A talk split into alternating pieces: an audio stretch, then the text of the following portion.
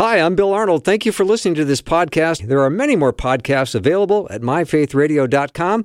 Your support makes this possible. Thank you.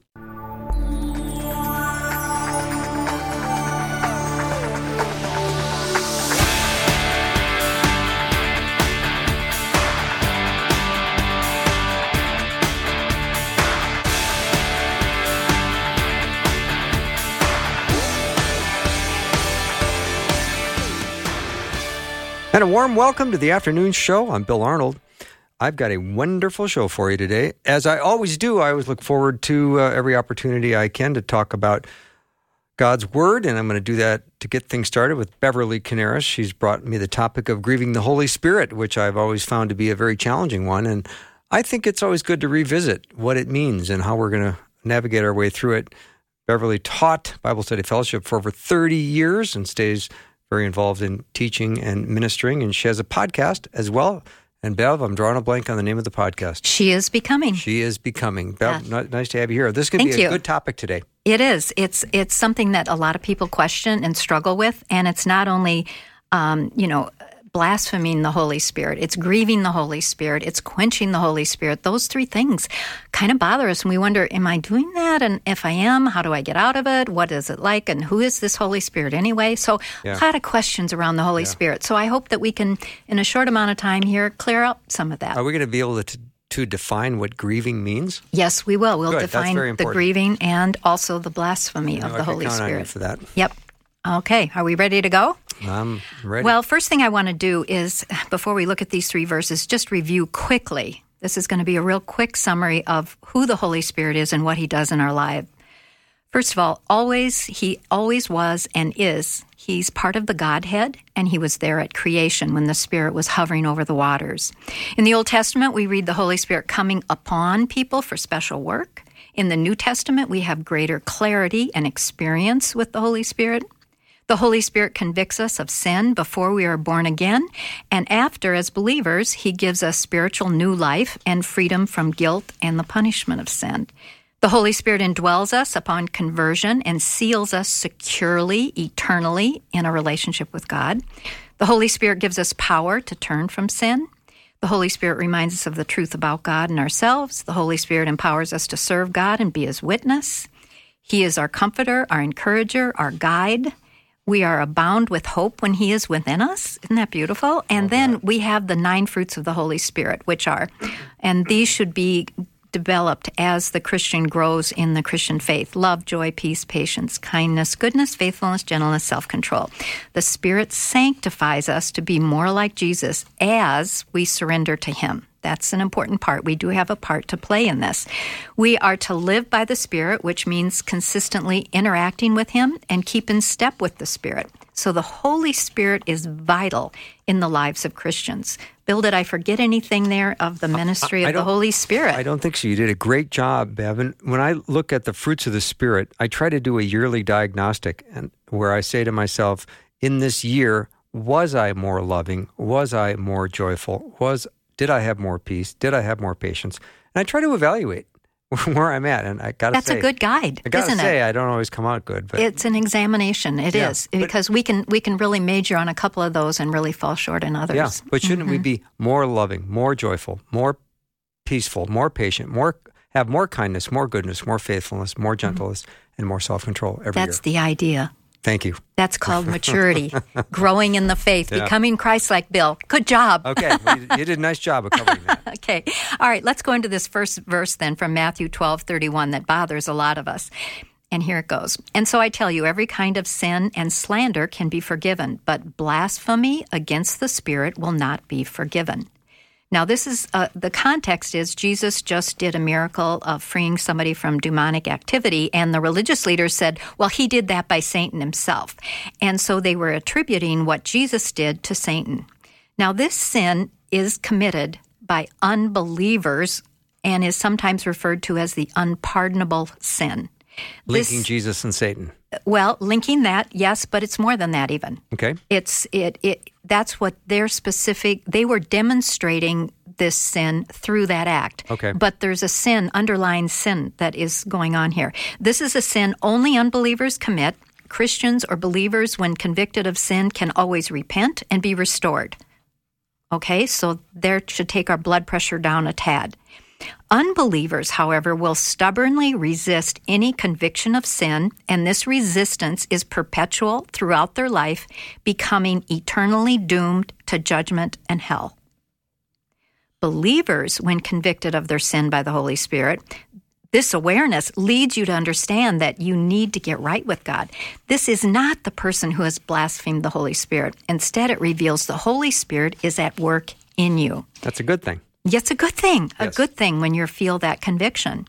Now, the unpardonable sin then is really rejecting Christ as your Lord and only Savior. It is rejecting the one hope God has given us for forgiveness of sin, a restored relationship with Him. Listeners, if you have rejected the repeated witness of the Holy Spirit, showing you your sins and pointing you to Jesus who died to take care of those sins, you are in grave danger of blaspheming the Holy Spirit. Bill, any further questions on this important topic that Well, you just dropped a bit a, a very significant piece of of um, biblical reality. So I'm It just- is. I'm pausing there it, because it's it is a pause. Many it's should it's be so shaking. serious. Yes. It's so serious. yes, and believers are are nervous for the loved ones they have who are living outside of a relationship with Christ. It's a very serious matter, It- and that's why is. I use the word grave. I agree. You know, Billy Graham's dad had this feeling that he had committed this unpardonable sin, and he he he went to a revival meeting and he heard this and he thought he was guilty of it, so he lived in so many years of in this fear, um, and yet he had evidence in his life how he wrestled with the spirit when he sinned. Finally, the spirit um, really revealed to him that because he wrestled with sin, that was giving him assurance that he had lacked for so long. So the wrestling with sin is not is is an indicator that you care and that you want to please God. Now, listeners, have you been held in fear of committing this sin? I think many have. The fact that you fear sinning against God is a confirmation that the Spirit is at work. God has promised in His Word, the Bible, that believers have had their sins removed as far as the east is from the west. So far has He removed our transgressions from us. So, those of you who are not sure where you are, if you have committed this sin or not, there's only one solution receive Christ today. Even if your whole life you have been a closed book to the conviction and the draw of God's Spirit. Today, He may be working, drawing, wooing you to Christ. Don't resist. Scripture says, today, when you hear His voice, respond to this offer of salvation. No more delay. And if you're listening to this show, you're listening for a reason. And if you have not made this decision to believe in the Lord Jesus, to give your trust and faith to Him, then you are outside of God's family and you can change that right now. Yes, you can. Yeah. Yes, you can. And I rarely am this direct, but this really requires directness. And I don't think anybody wants to placate other people. You want truth. I think most people want the truth. They just give it to me straight, and we are giving it straight to your listeners today, Bill. Now, the second verse about the Holy Spirit that really worries us is found in the Bible in the book of Ephesians, verse 4, verse 30. And do not grieve the Holy Spirit of God, with whom you were sealed for the day of redemption. Very first thing to notice about this warning is that it is written to believers. This is a warning to those who've received Christ and have the Holy Spirit living within them. Remember, if you have Christ, you have the Holy Spirit. Only believers have been sealed for the day of redemption and are secure in, et- in eternal light. So then, what does grieving the Holy Spirit mean or look like as a Christian? Am I guilty of this? How can I remedy this? Uh, how long does that go on? So now, putting this verse in context, the Apostle Paul is giving instructions on how to live the Christian life. Don't steal, don't be idle, um, watch what you, comes out of your mouth, watch out for anger. So he, all of this, it, this is within that context. The third verse that is similar to this one, we're going to talk about them together, is the one admonition not to quench the Spirit. So there's grieving and there's quenching the Spirit. That's from 1 Thessalonians 5:19. Both grieving and quenching the Spirit is something believers can do. First, grieving the Holy Spirit. Grieving the Spirit is when we do things contrary to who the Spirit of God is. Grieve really is a word used when affection is present. We grieve the Holy Spirit or hurt his heart, giving him pain over our actions. As parents, we understand this. We love our kids, but sometimes they bring a lot of pain into our lives. So, how do we grieve the Holy Spirit? I recently read a description of this that was so helpful to me. It's a quote from a, a, woman by the name of Ruth Paxton, and she said this We can know what hurts the Holy Spirit when we consider our conduct in light of the words Scripture uses to depict the Holy Spirit. He is truth. So anything false, deceitful, or hypocritical grieves him. Scripture also talks about that he gives faith. So doubt, distrust, anxiety, worry grieve him. He also brings grace into our life. So, whatever in us that is hard, bitter, malicious, ungracious, unforgiving, unloving grieves him. And he is holy.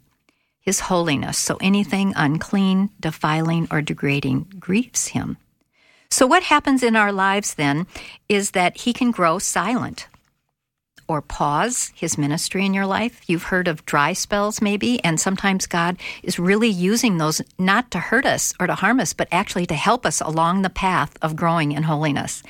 This doesn't mean that he re- withdraws completely. Remember, the Holy Spirit, when you have been converted to Christ, lives in you eternally.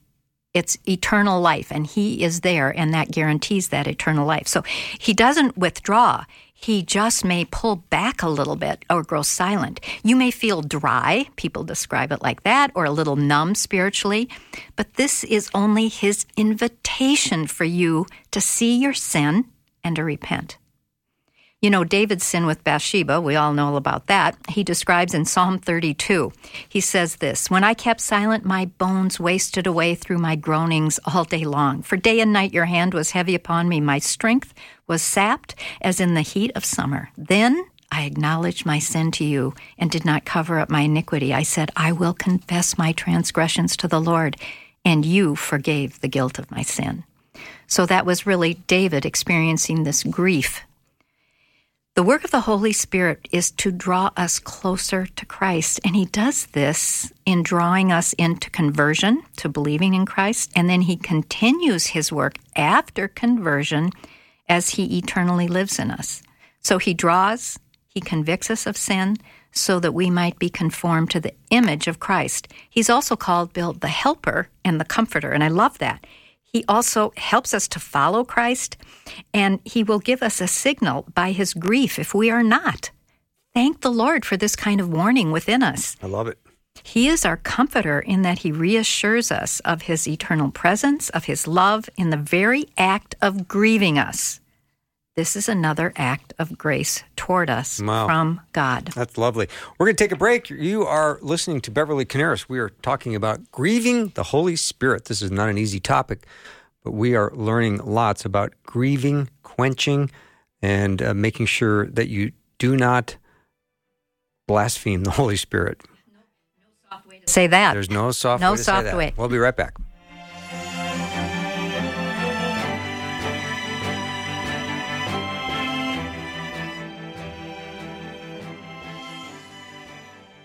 Faith Radio and Afternoons with Bill podcasts are available because of listener support. If you are a supporter, thank you so much.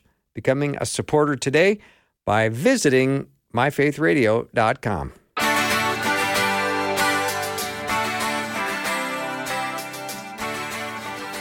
Quenching the Holy Spirit, grieving the Holy Spirit, that's what we're talking about today with Beverly Coniaris. Beverly taught Bible Study Fellowship for 30 plus years. Always nice to have her here. She does a lot of reading, writing, mentoring, and I love her heart for God's Word because it's loud and clear, Bev, that you come in only wanting to share what's in the Word. Absolutely. Yeah. That, I don't have anything good to say. Nor do I. No, Just, kind of kind of a blank. But God's Word is so rich, so good, and it's so exciting to share it with people. and to it's like a gift you know we get to give this gift of god's word Mm. to to people today Yeah, it's inexhaustible, inexhaustible joy. True Yep. and it's an inexhaustible resource I agree. Yeah. i never run out of topics do you Never. have you ever No. been without topics here on uh, two hours a day Never. five days a week Never. no god's word is so deep and so thorough and it's um, such a blessing and a gift like i said to be able to give to um, people through teaching so i'm grateful for being here today but we are talking about kind of a sobering subject here we started off with talking about blaspheme of the holy spirit and what that really is and that really is denial of christ it is what the pharisees were doing when they were denying christ's power God, uh, you know, his divine power. They were denying it. And uh, we can do that too if we are outside of the faith. If we have not received Christ, we are rejecting or blaspheming, talking against the Holy Spirit. So again, Bev, if you are a believer, you can't blaspheme the Holy Spirit. No, you cannot. You are born again. You are born with the Holy again. Spirit. Yes, yes. You cannot blaspheme the Holy Spirit. but you can grieve the Holy Spirit and you can quench the Holy Spirit. right. That's And very different. Both, very Both different. can be forgiven. Absolutely. There's always repentance uh, and forgiveness for the believer. And there's a built-in mechanism that will convict you of your sin or your um, drifting. Exactly, Yeah. the Holy Spirit. Right. and that's why we're so grateful for him and that's why this all this information today is so port, is so important for us as we as we talk about these things well let's talk a little bit more about this quenching idea um, the holy spirit it's similar to um, what it is called grieving the holy spirit but this is a little different the holy spirit is often depicted as what wind or fire Remember on Pentecost, the f- tongues of fire came down on the apostles and the people in the room. And uh, when we quench the Holy Spirit, what we are doing is, you might say, we're throwing water on him. We're hindering his qualities to work in our lives. You know what? We want to stay hot for the Lord, hot for the Lord, and never want to put out that fire in us. I want to have that fire till the day I die. So, how do we quench the spirits? Well, there's several ways. Um, first of all, fire dies out when the material it feeds on is gone. Think about backburning, how they'll backburn so that there's nothing there more to feed the fire and it will stop it. When we remove the Bible, prayer, community, serving, or worship, the fire or work of the Holy Spirit will die down. We're not feeding it. Yeah. We're not feeding the fire of the Spirit. So this is why I say we yes the Holy Spirit does all these wonderful things for us and that list that I gave at the beginning if if you've missed that go back and listen to that because that will really in a nutshell give you the work of the Holy Spirit and the wonderful things he does. However, we have to cooperate with this work. Another way to put out the fire is to put something on it to smother it, right? You you throw a kitchen towel on it, which is never a good idea, but maybe flour. Um, our stubborn sin, rebellion, resisting any new way the Spirit may want to move us is really kind of smothering out the Holy Spirit or not paying attention to those nudges that He's giving us, you know, to be to pick up that Bible, to start reading it, to to get to church on Sunday, whatever it might be. If we just keep resisting those nudges, pretty soon they become numb and we discard them altogether, and maybe even the Spirit will be quenched and those proddings will stop. It may happen when we come to seek to live out our Christian lives in the power of the flesh instead of depending on the Holy Spirit. That quenches the Spirit when we're doing it just out of our own strength. Materialism. In other words, you're replacing the wonderful things of God with the earthly things. You can start to quench the Spirit through that.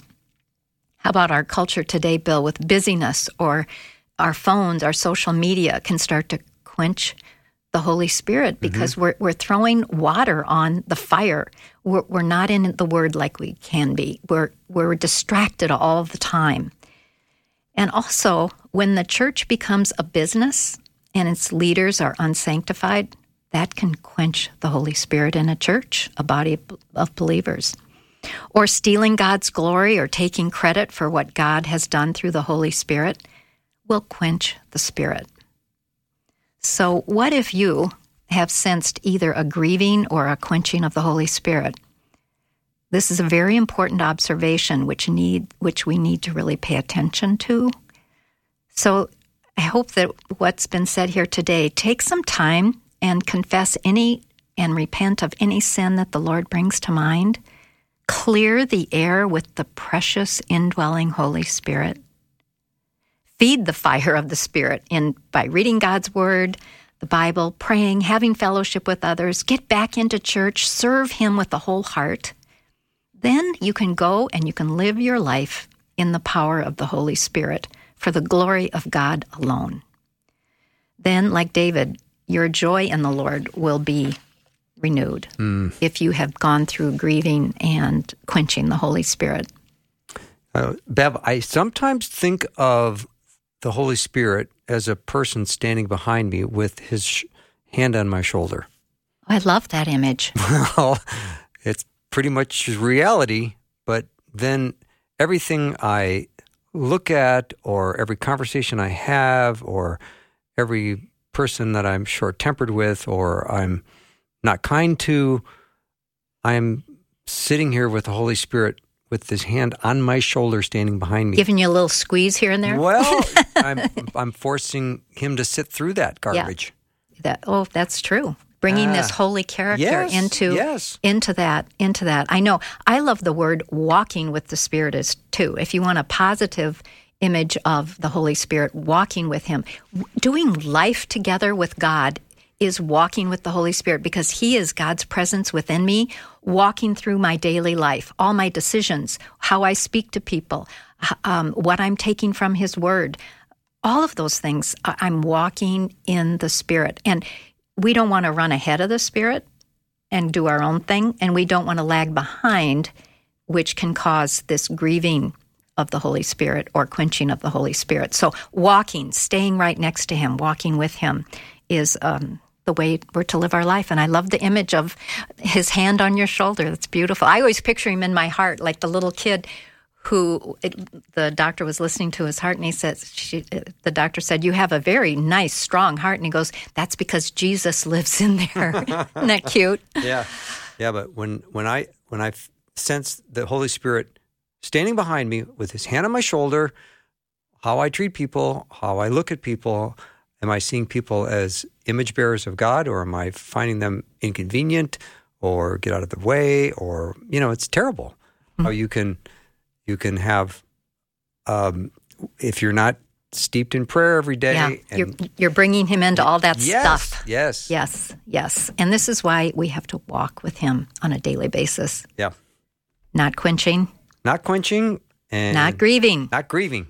Don't don't quench, don't grieve. No, but you know what? That that God God doesn't God does it for good intents. It's not to harm or to to punish you. This these two things are really meant to get your attention and to bring you back closer to Himself. Mm-hmm. Bev, thank you so much. This is a good study. I appreciate it. Welcome. Nice to be here. Yep. Beverly Coniaris has been my guest. Grieving the Holy Spirit has been the topic. If you missed any of it, I do recommend hearing it from the beginning. You can go to the podcast at myfaithradio.com. I know you'll be blessed by it. We'll take a break and we come back. Dr. Greg Bourgond is going to join us. We'll be right back.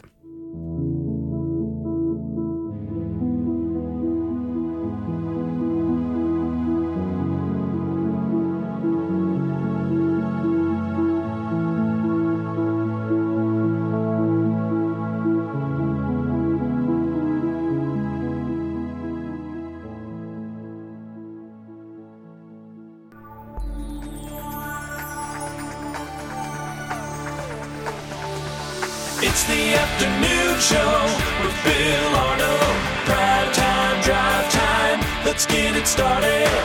Jump in your car. Yeah. What's for dinner? Hey. It's the afternoon show with Bill Arnold. All right, I know you've asked this question before. What is happening in the world? And it makes you scratch your head. And fortunately for me, when I have a sleepless Dr. Greg Bourgond and he's up all night wondering this very thought. He produces some amazing content, and we're going to talk to him about that today. He is the founder and president of Heart of a Warriors Ministries. And Greg, welcome back to the show. That's good to be here, Bill. It's good yeah, to be here. I know a lot of people ask that question What is going on in the world? What's happening? Well, you know, it's kind of like uh, you know driving a car and you, you hear something wrong and you keep driving in and hope that the noise will go away. Turn up the radio. Yeah, turn up the radio. Yeah. especially afternoons with Bill Arnold. Eggs, thank which you. Should be Thank on, you, yes. on everybody's radio.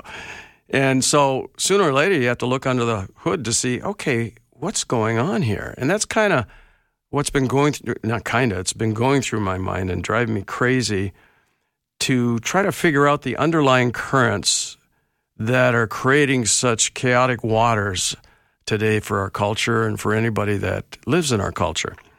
So that very question, of course, came up. You know, what is happening in the world? How could leading authorities make such outrageous claims? How could uh, governmental policies be so far off the mark? Is there something in the water we drink? Am I now living in an alternate universe, a bizarro world, if you're familiar with Marvel Comics? Has common sense been replaced with no sense or absolute nonsense? It's a great question. Yeah. I mean, where has common sense gone? Yeah. So, you know, I believe that we can trace the derailing bill of our society and our culture to three prevailing, and I consider them to be anti biblical influences whose inspiration comes from the enemy himself. And the first one, perspectivism. Friedrich uh, Nietzsche, a German philosopher, and he was a cultural critic. He lived from 1844 to 1900. Building on the work of another philosopher, Gottfried uh, Leibniz, um, actually coined the phrase and fully developed the concept of perspectivism. Yeah. That is, all truth is based on a person's perspective. In other words, what uh, Nietzsche is saying, he's challenged the traditional notions of truth, morality, and values. So, perspectivism uh, argues that all truth claims are contingent on and the product of a person's perspective. So, Nietzsche's philosophy attacks the concept of essential truth, which we believe in, Mm-hmm. and he seeks to destabilize the concept of uh, any idea of a universal morality. Greg, isn't that just moral anarchy if everyone's perspective is equal? Well, what it does is it puts you in a position of godhood to decide what's true and what's not true. Good point. But it does create chaos because then you'll have multiple gods, Yeah, there's no there's no consensus. which is your point. you Right. know? So, um, so in, in essence, he forcefully stated that a perspective free or interpretation free objective reality is impossible. In other words, all truth claims are contingent on and the product of a person's perspective. He attacks the notion of essential or absolute truth, which we as Christians believe in, and sought to destabilize the concept of the universal morality. He would say that conscience is uh, really a social construct, uh, the byproduct of prevailing social dynamics. Since there is no real truth, according to him, reality is relative to each person's own interpretation and perspective. And by the way, for, for the sake of, of clarity, our audience should be aware of this. He was really the originator of the statement, God is dead, but rarely are you told the whole quote. Here's what the whole quote says God is dead, God remains dead, and we have killed him. Whoa. So in the world, your truth ends, in other words, where my nose begins. Now, hmm. let me give you an example of this. And this is very recent. An article comments on a recent paper written by 29 authors entitled In Defense of Merit in Science, primarily scientists, including two, Nobel laureates, Nobel laureates uh, in fields as varied as psych, uh, physics, psychology, pharmacokinetics, um, and they raise the alarm that research is increasingly, Bill, becoming a politicized agenda, one that often characterizes science as fundamentally racist in need of decolonizing. I don't know what that means. In need of decolonizing. Well, they they figured it was the colonists who brought in racism to begin with, so they need to decolonize us. okay. So, in essence, the article says there are three uh, areas in which this is prevalent. One is called positional statements. They're declarations um, and, uh, and perceived biases and explicit acknowledgments by the author that must be stated in all research and related his or her identity, relative privilege, experiences of uh, uh, oppression, all of that kind of thing. So, in other words, I, I'm going to give you research, but I want you to know I'm biased about it. Mm-hmm. And my bias comes from, you know, uh, let's call it uh, white privilege, or it might be some of these other things. So there's there's a, uh push to have that into the research. The second thing is what's called citation justice. This is an attempt to achieve racial or gender balance in scholarly references. So, in other words, we've got to have balance between male and female, and now it's got to be probably beyond multiple genders. But the fact of the matter is, is that there are some sciences there are more men than there are women, so you won't see references, citation references from a lot of women on, on various subjects because they're just not in the field. And then there's the third area, gate that the article addressed, gatekeeper political litmus tests. So, in other words, if you're seeking faculty employment, or let's say you're applying for a, a, a grant program, um, and uh, you're required to state what your di- uh, diversity, equity, and inclusion goals are right up front before they make a decision whether or not they're going to grant you whatever money it is for, your, for your proposal. Well, so what's the bottom line? So that, that's just a, a, a most recent example. The bottom line is this. Um, the position uh, that we're talking about, uh, which is uh, perceptivism, simply states that there is no absolute or objective truth. Spec- uh, perspectives are the only reality. Relativism and subjectivism prevail. The loudest voices win the day, while proponents of truth are criticized, denigrated, vilified, marginalized, and ostracized. Now, what does the Word of God have to say about all of this? Can I just say this is a little depressing? yeah, it is. Yeah, I mean, uh, you know, but we always have to start, I believe, Bill, from a position of reality to know where we need to go. I agree. And if we have a perception of reality, whether it's because we're encumbered by all that's happening around us, so we create a new reality, then we build expectations against nothing, something that's not true. So this is not meant to discourage the audience, just to give them words or vocabulary or, or at least a construct to understand what's going on, to know, to be able to see it in advance rather than to turn around and all of a sudden it's there in front right. of them. How about I read what some of the uh, scripture says? Sure, please, would you? All right. Judges chapter 21, verse 25 says, In those days there was no king in Israel. Everyone did what was right in his own eyes. Boy, does that sound like right now? What is it ever? Uh, how about for the believer, God is truth. Jesus said he was the way, the truth, and the life. John 14, 6. And in John 8, verses 31 to 32, if we are his disciples, we will know the truth, and the truth will set us free. Now, keep in mind that Nietzsche believes there is no absolute truth, but God is saying, I am truth. My son embodies the truth, and I am the purveyor of truth. How about Romans chapter 1, 18 says, For the wrath of God is revealed from heaven against all ungodliness and unrighteousness of men who suppress the truth in unrighteousness. Yes. So it's coming. And we are also warned in Scripture to watch our doctrines closely. We learn about that in 1 Timothy chapter 4, verse 16. Also, the time is coming, and you think it's probably It's, it's on us now. it's on us Yep. when people will not endure sound teaching, but having itching ears, they will accumulate for themselves teachers to suit their own passions and will turn away from listening to the truth and wander into myths. Isn't that exactly what's happening? Exactly it. So this started back in the 1800s, and it was kind of under the surface for a while, and then resurrected in secular humanism, then went under again for a little while, and now it's making itself felt again in our culture in a very, in my perspective, a very dramatic way. Mm-hmm. Well, let's talk about the the second one, the negation of reality. So first of all, we had the perceptivism, this concept of there is no truth, that truth is only realized through your own perceptions, your own senses. So here's the second one, the negation of reality.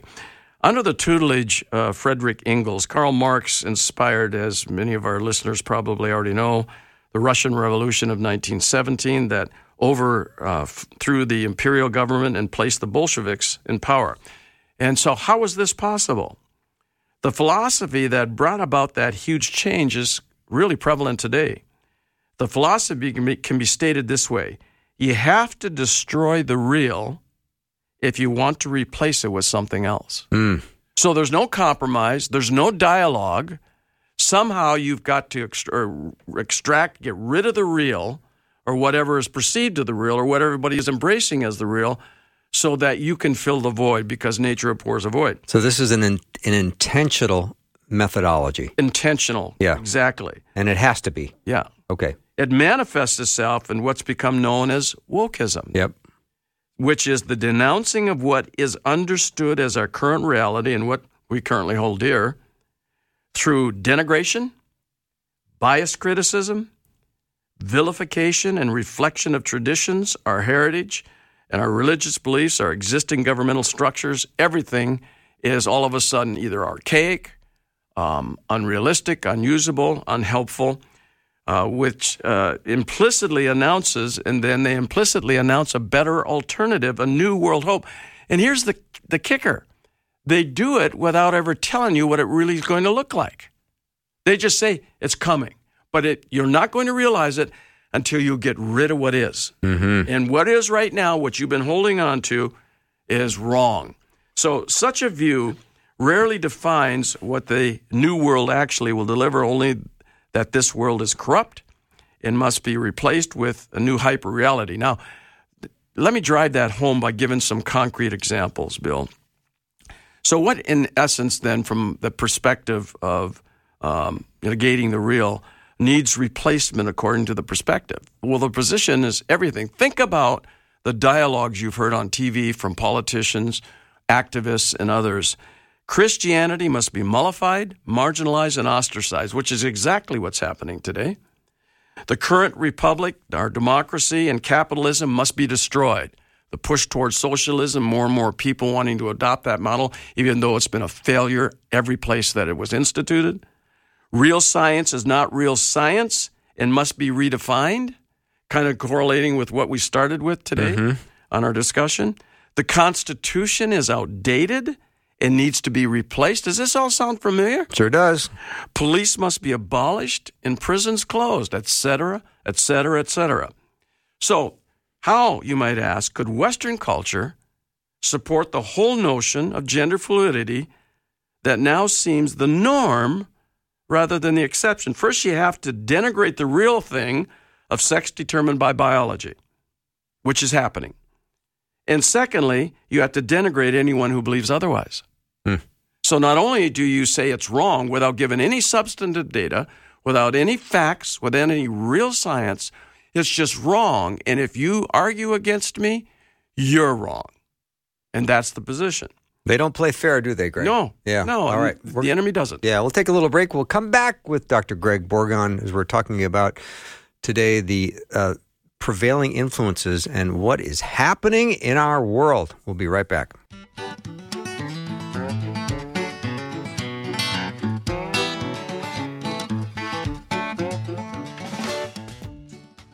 Do you think of yourself as courageous, a world changer? Maybe fear rules the day and keeps you from identifying in these ways. But when you step out in faith and decide to take action in the moment, living this day in light of that day, eternity, you change the world. The afternoon show is part of the listener supported Faith Radio. This content is only available because of your support. The impact on lives, the reach around the world happens because you stand up to make a difference. Now's your time. Take the next step and be bold by joining the support team now. Click the link in the show notes or go to myfaithradio.com. Thank you so much.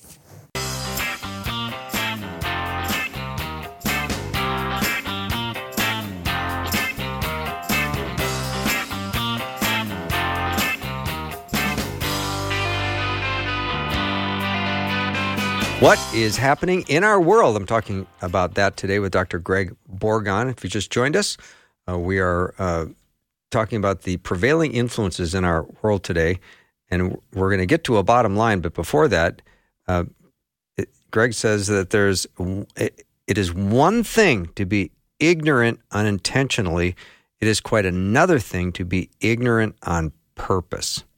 To compound the problem is to be arrogant about uh, ignorance, unwilling to be informed by history, reality, facts, and absolute truth. So we had talked in the past, Bill, about arrogant ignorance, and this is kind of what I was referring to here. That not only are we ignorant on purpose, but we're arrogant about what we're ignorant about, and we don't want you to change their mind on Yeah. my mind, you know, that type of a thing. What's the bottom line? Dialogue has been replaced by monologue. Monologue now has been replaced by screaming monologues, and screaming monologues are being now replaced by outrageous demands. And you're seeing that everywhere, wh- mm-hmm. whatever you read listening to. But Paul's exhortation to Timothy is true for us today. And here's the encouragement and the charge, he says. I charge you in the presence of God in Christ Jesus, who is the to judge the living and the dead. That's coming, regardless of what these influences are. They're going to have they're going to come to an end, and the purveyors of it are going to come to an end. And by his appearing in his kingdom, preach the word. Be uh, ready in season and out of season. In other words, when it's convenient, when it's not convenient. Reprove, rebuke, and exhort with complete patience and truth, according to 2 Timothy 4, verse 1 and 2.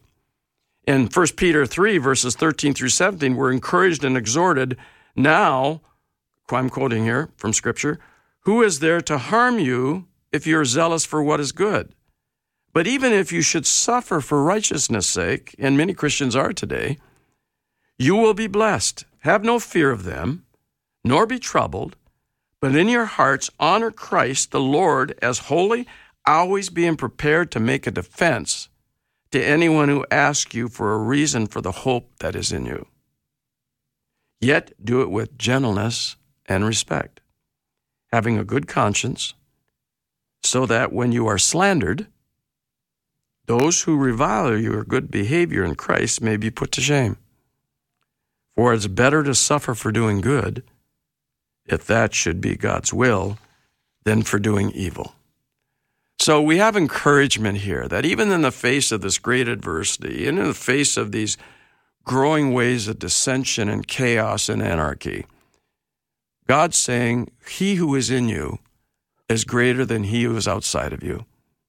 Stand and face it.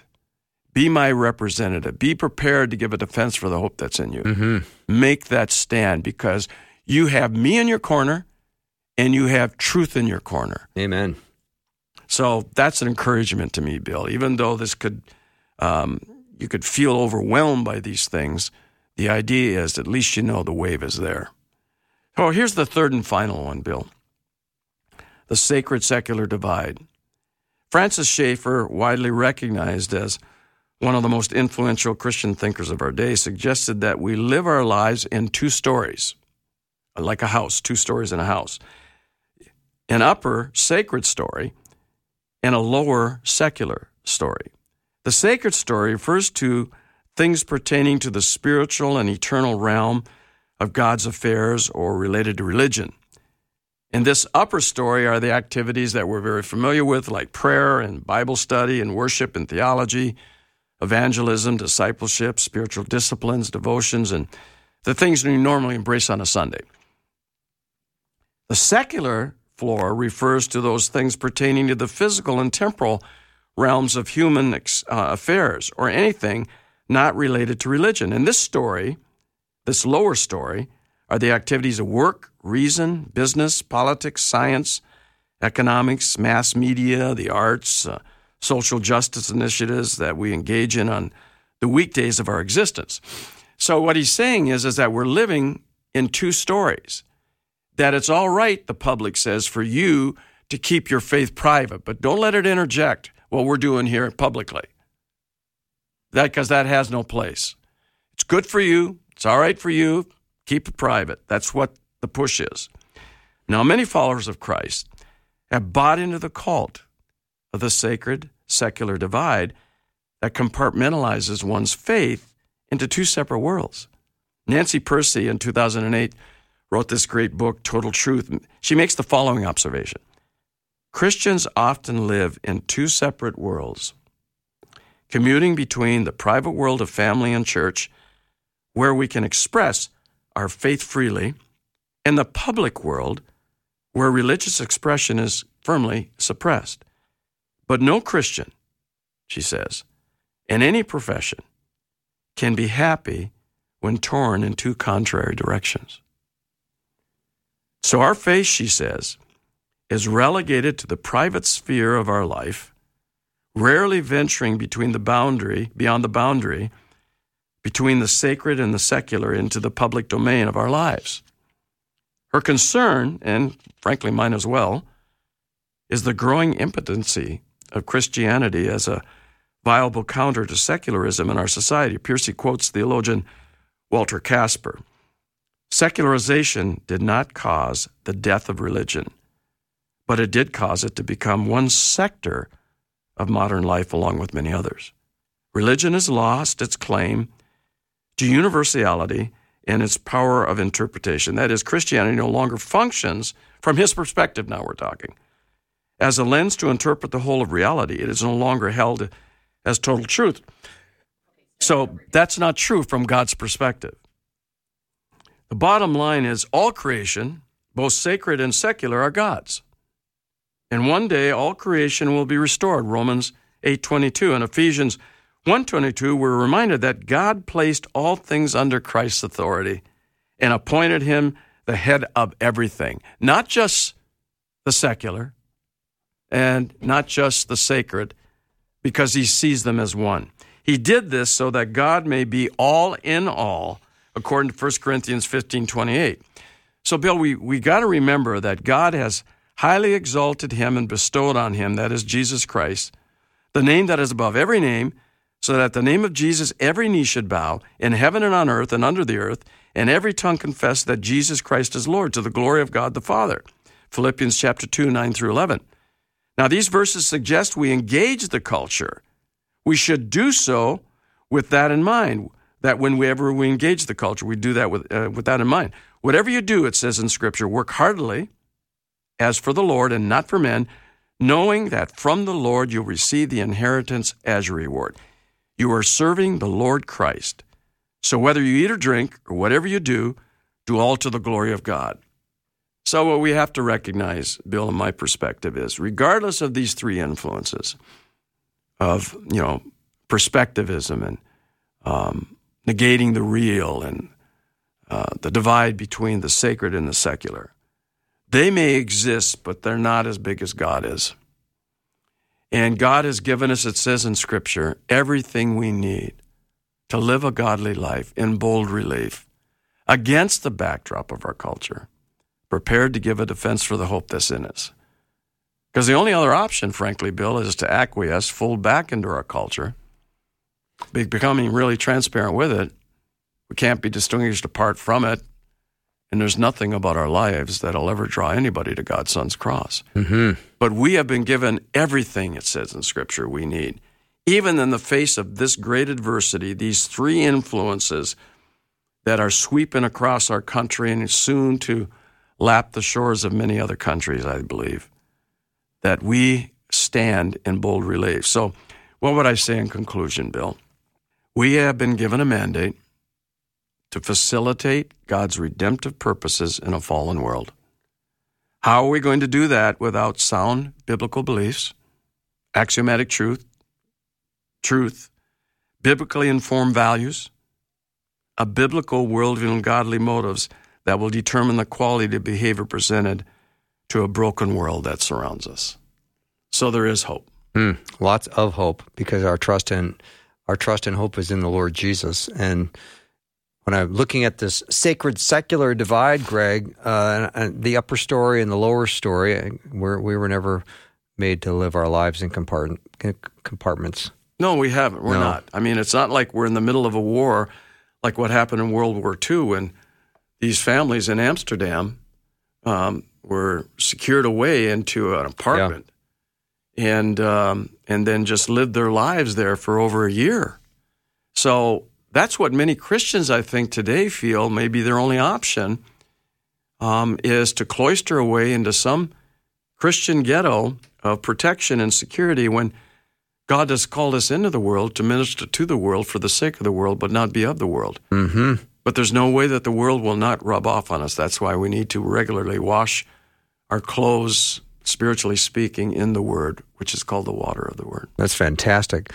Dr. Greg Bourgond has been my guest. We've been talking about what is happening in the world, and he gave us three very interesting things to consider perspectivism, which uh, Nietzsche sort of drove, and then there was also the idea of the negation of reality, because we're living in that day and age nowadays. We call evil good and good evil, which is crazy. And then the whole idea of the sacred secular divide that you're living your life in two different floors, two different compartments, and we need to live in one and uh, be serving our King in every way we can. Every day we do it. All right, Greg, thanks so much. Great to have you My here. privilege. We'll take a short break and be right back.